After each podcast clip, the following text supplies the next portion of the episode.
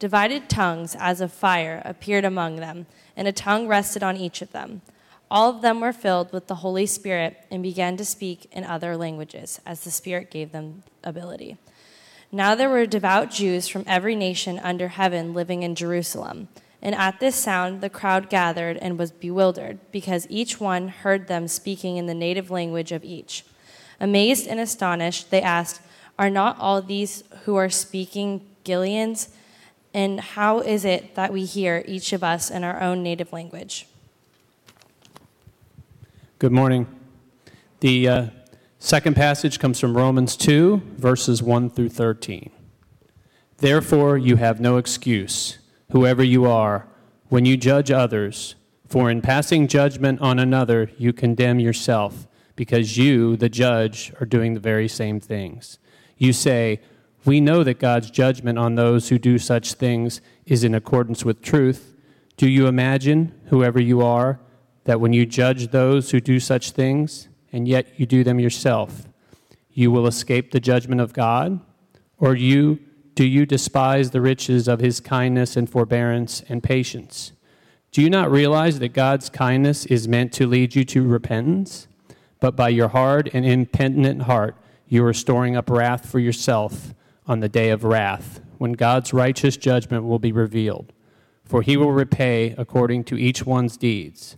To those who by patiently doing good seek for glory and honor and immortality, he will give eternal life.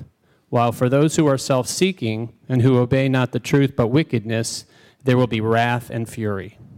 There will be anguish and distress for everyone who does evil, the Jews first and also the Greek but glory and honor and peace for everyone who does good, the Jew first and also the Greek. For God shows no partiality. All who have sinned apart from the law will also perish apart from the law, and all who have sinned under the law will be judged by the law. For it is not the hearers of the law who are righteous in God's sight, but the doers of the law who will be justified. This is the word of the Lord.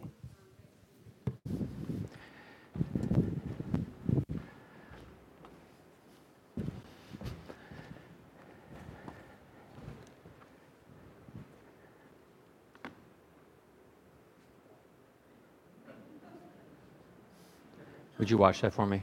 Thank you. Okay. Good morning. It is good to be here. And uh, excuse the tie. Uh, I don't usually wear a tie uh, here at this service. But um, two things. One is it's, it's red and it's Pentecost. So uh, I'm wearing red for Pentecost today. And secondly, uh, we're going to Scotland on Tuesday. And so I got to wear my, my uh, tartan here. So this is the Campbell tartan. Oh, no, the McDonald tartan. I'm half Campbell, half McDonald, so um, so you'll have to excuse the formality. So let's pray. Lord, thanks for your grace and your mercy in our lives. We are grateful, Lord, that you fill us with your Holy Spirit, that you came on Pentecost.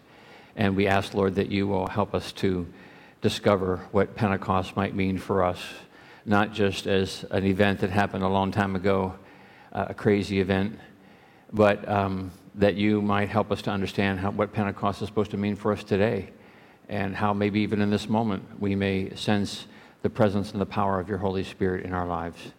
And we would pray for this, O oh Lord, uh, through your grace and your mercy, for we ask it in Christ's name. Amen. So, at the beginning of this week, the baseball world spent probably too much time discussing, analyzing, and replaying over and over again an incident that took place between the Washington Nationals and the San Francisco Giants. The pitcher for the Giants, Hunter Strickland, was facing the super, superstar hitter from the Nationals, Bryce Harper. The last time these two players faced each other had been in a playoff game three seasons ago when Bryce Harper launched a home run off of pitcher Strickland. Now, there was something about this home run that, and its timing, and perhaps Hunter's admiration, Harper's admiration and celebration of it, that stuck in the pitcher Strickland's craw. It pushed his button, and he never forgot. So the next time the two of these guys faced each other, three years later, at the beginning of this week, Hunter Strickland made sure that Bryce Harper knew that he had not forgotten. And so he drilled the hitter with a 98 mile per hour fastball. now, there's something about that 98 mile per hour fastball drilled into the right hip that pushed Bryce Harper's button. And before he knew it, he was charging the mound, throwing his helmet, and engaging in a slugfest with the pitcher. Benches cleared, and we had ourselves a good old Donnybrook, a time honored baseball tradition. There is nothing like getting your button pushed. We all have a button, don't we? And probably more than just one button. We all have that spot, that nerve, that peeve in our psyche that all it takes is for someone to put their finger on it and watch out. Not that we're a slugfest waiting to happen, but, but we're all vulnerable to those little things that a person can do to send us into orbit or into a rage or into a silent brooding that can last years. Some of us have particular people who have earned an advanced degree in pushing our buttons. I don't know what it is about that guy, we say to ourselves. He really pushes my button.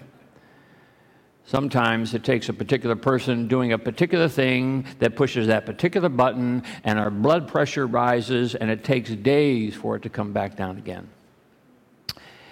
Now, if you've listened to me preach for any length of time, you know how much I loved and admired my father. But he had a way sometimes of pushing my button, and there was no better place for this to happen than on the golf course. Now, I'm a really bad golfer, but my father is maybe, was maybe just as bad, if not worse, than me. I came by my game honestly, but it never failed that when we played together, he felt it his fatherly duty to give me some golf tips. Nice. Little suggestions on how I can improve my game or why I just hit the ball in the water talk about the blind leading the blind. And of course, every little tip made me madder and madder, and which of course made me worse and worse, which of course is probably what he was trying to do the whole time, his whole strategy to win the golf match. And it worked. You know, Steve, you, you might want to just, just adjust your grip, just, just a little bit, you know, and, and your stance, watch your stance. Drove me nuts. So we have these little raw nerves scattered about our souls and our psyches, and for reasons beyond our ability to understand, they can, when touched, set us off into directions and behaviors of which we are not proud. So set this reality then against the words that the Apostle Paul writes for us in Romans chapter 12. The Apostle Paul talks about the Christian life and he says, Bless those who persecute you. Bless and do not curse them. Rejoice with those who rejoice, weep with those who weep. Live in harmony with one another. Do not be haughty, but associate with the lowly. Do not claim to be wiser than you are. Do not repay anyone evil for evil, but take thought for what is noble in the sight of all. And if it's possible, so far as it depends upon you, live peaceably with all. Beloved, never avenge yourselves. Do not overcome evil with evil, but overcome evil with good. Now, when I think of the buttons I have, and when I think of how they can send me into my own little Donnybrooks with myself and with others, and when I think of how easy it is for me to write people off or seethe with my own anger or grow impatient with that person who has their finger square on my little button, and then I hear from the Apostle Paul about this life that Jesus calls me into this life of blessing and not cursing, living in harmony, not claiming to be wiser than I am, not repaying anyone evil for evil, not avenging, living peaceably with all, the Apostle says. I feel this need when I hear these words to throw up my hands and say, Not going to happen. Too many buttons. Too many unresolved issues, too many pet peeves, too many blind spots, too, too short of a temper, too many insecurities, I say to myself. And I wonder if maybe you might feel the same way. I wonder if you wonder to yourself, how is this really going to work? These buttons I have and this calling to live into this life that the Apostle Paul calls us into. Because we all have our stuff, right? Well, I think and I wonder if that isn't where Pentecost comes in. You know, we have this day in the Christian year. It happens right at the end of spring, right as we're going into summer, just as everybody's setting off on their on their summer vacations, we get to celebrate Pentecost. Pentecost is sort of one of those underappreciated holidays of the Christian year because nobody's around for it. Um, but it's a strange day when the disciples, no strangers to unresolved issues and buttons themselves, who were together in one place, and someone called the Holy Spirit came and filled the room and filled their souls and miraculously changed them such that they were, they were able to become different people with different attitudes and different ways of engaging and different ways of relating and different ways of dealing with their own stuff. The Holy Spirit did not make them into perfect people by any stretch of the imagination, but she was a spirit who seeped into the cracks of their souls and brought healing to some of their raw nerves and empowered them to live less under the control of their buttons and led them to speak literally in a new way to the world. Pentecost was this birth of a new community of souls who were being shaped and healed and transformed by the power of the Holy Spirit to become people who were less enslaved to their baggage, to their stuff, to their buttons, to their emotions, to their anger, to their unresolved issues, and instead were freed and empowered by the Holy Spirit to become a new way of life for a world that was desperate for a new way of life. Do not judge. Forgive 70 times 7. Don't let the sun go down on your anger. Live peaceably with all. Do not be do not claim to be wiser than you are. And Pentecost is here to say that we cannot do this. We cannot do this. We cannot do this except by the miraculous work of the Holy Spirit. We cannot do this except by the daily indwelling of the Holy Spirit in our lives, whose work it is to heal the raw nerves, to sort through the baggage, to temper the unbridled and unchecked and unhealthy emotion, to wipe clean the guilt, and to free us from that tightly held anger and bitterness. This is how God heals the world. God heals the world through healing his people, one person at a time. God heals you and me so so that we can begin healing the world by living like people who are being healed. So every day, post Pentecost, it is this conversation with the Holy Spirit. Every day, it is this question What healing do you have for me today? What must I do to keep those buttons from being pushed? Should I see a therapist? Should I stop drinking? Should I write a letter of apology that on that long due letter of apology, should I, should I balance out my life? Should I live with less stress? Should I take more vacations? Should I let you finally forgive me? Should I go out and serve the poor? We each have our own buttons and we each have our own wounds, and we all have the sweet person of the Holy Spirit yearning to dwell inside of us and move us into a healing way. For most of his life, and certainly his entire adult life, C.S. Lewis, that's C.S. Lewis, carried with him an unhealed wound, the unresolved bitterness toward a headmaster of the school where he attended as a child. The man was a tyrant, mentally unstable, cruel, vindictive, and he was Lewis's headmaster, and it brought him great pleasure to beat and whip and humiliate his students, including the young C.S. Lewis. It was a season of his life and of his education. He couldn't quite get himself over. But post his own conversion, Lewis would not give up on this. He knew that it meant that the Holy Spirit had more work to do, the less he was able to forgive. And every time he thought he had forgiven the long dead headmaster, he realized he hadn't forgiven him. So every day it was the prayer Holy Spirit, dwell within heal my wounds, and cause me to forgive.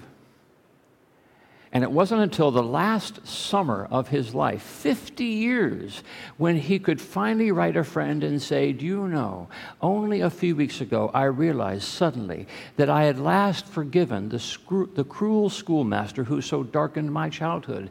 I've been trying to do it for years, and like you, each time I thought I'd done it, I found after a week or so it had had, had to be attempted over and over again. But this time, I feel sure it is the real thing. And like learning to swim or ride a bicycle, the moment it happens, it seems so easy.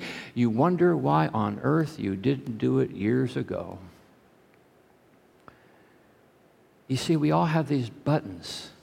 We all have these wounds, our resentments, our bitternesses, our raw nerves. Come, Holy Spirit, come I cannot do this on my own. I cannot heal myself. I cannot think myself into a better way of being. I cannot change unless you change me.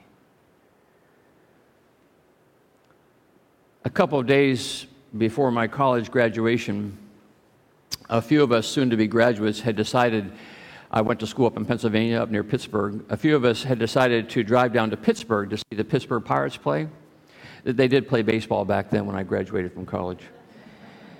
And we had invited to go with us to uh, this game a fellow by the name of Chuck Donnelly, who was the custodian for the dormitory where we lived in college. Chuck had become a good friend to all of us, and he was sort of like a dad for us as we were away from our own dads. And Chuck himself was a grandfather, and we told him to invite along with him his seven year old grandson to join us for this baseball game. So we arranged a time where we would go and pick him up at his home, and that he and his son, grandson would come with us to the game. Well, as these things sometimes go, plans kind of fell through at the last minute, and fewer and fewer people could go. And at the end, we decided to bag the trip. Well, it was my responsibility to tell Chuck, but I didn't. I forgot. And there Chuck sat at home with his eagerly awaiting grandson, and nobody came. Nobody showed up.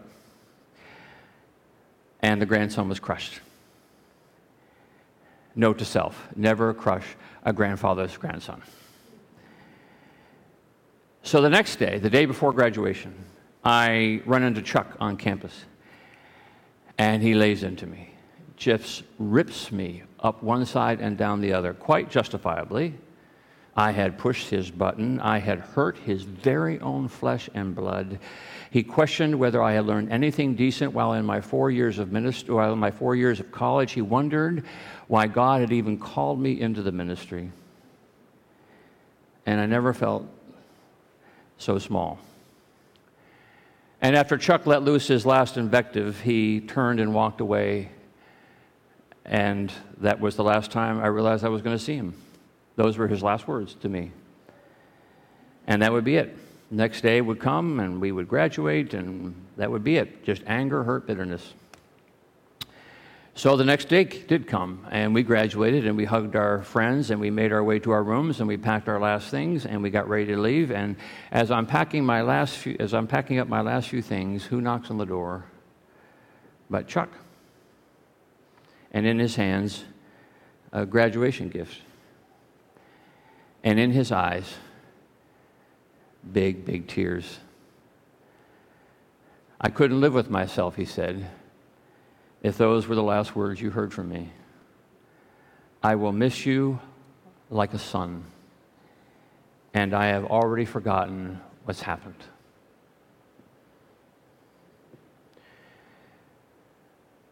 For some, it takes 50 years. For others, it takes 50 hours. Every button has its time. Never, though, never, though, without the healing power of the Holy Spirit. For this is Pentecost. Let us pray. In the name of the Father, and of the Son, and of the Holy Spirit. Amen.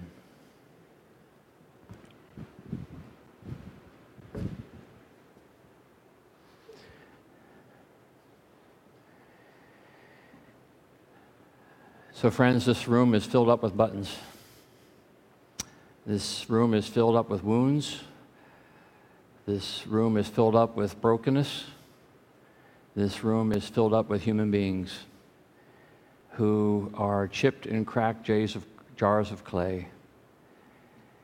And yet, we also believe that this room is filled with the Holy Spirit. And we believe that on Pentecost, Long ago, the Holy Spirit came to be a living reality in this world, and Pentecost happens every day. Pentecost happens now when we open our lives up, when we come to this table and find here the gracious presence of Jesus, and find here the gracious presence of the Holy Spirit, find here the healing that we yearn for, find here the opportunity for us to live in a new way.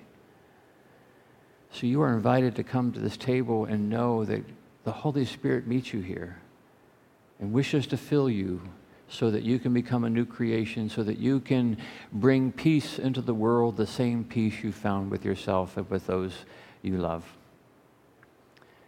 So, hear the words of the institution of the Holy Supper of our Lord Jesus Christ as they are delivered by the Apostle Paul. I received of the Lord that which also I delivered unto you, that the same night in which he is betrayed, our Lord took bread.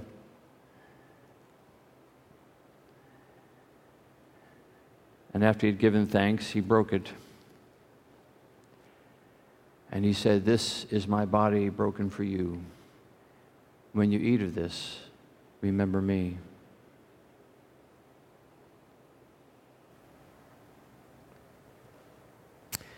And after supper, Jesus took the cup.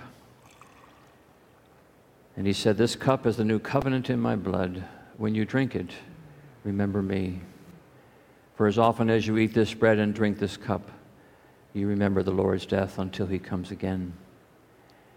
And he will come again. Let us pray. We open our lives to you right now, O Lord. As we come to this table, we pray that we would come not with our Sunday best on, not with some kind of mask or some kind of veil by which past which we hide. But we come, O Lord, with our true selves, with the yearning for us to be engulfed by your Spirit, with the yearning to be met by your grace, and with the yearning to be made whole so that we can live in a new way in the world. So bless us, O Lord, for we pray it in the name of Jesus. Amen. Amen. So, in way of instruction, if you are sitting on the wings on either side, if you would head to the back of the worship center and then come down the center aisle and then return, and all of us in the middle will just come down the center. So, we'll come this way, return that way. And I'd like to invite the servers to come forward. So, Jordan will be serving gluten free bread in the middle, and Marianne and Dee will have the cup on each side, and Steve and I will have the bread of life.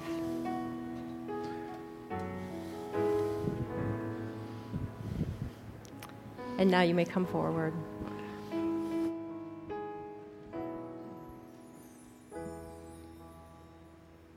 How deep the Father's love for us, how vast beyond all measure, that He should give his only Son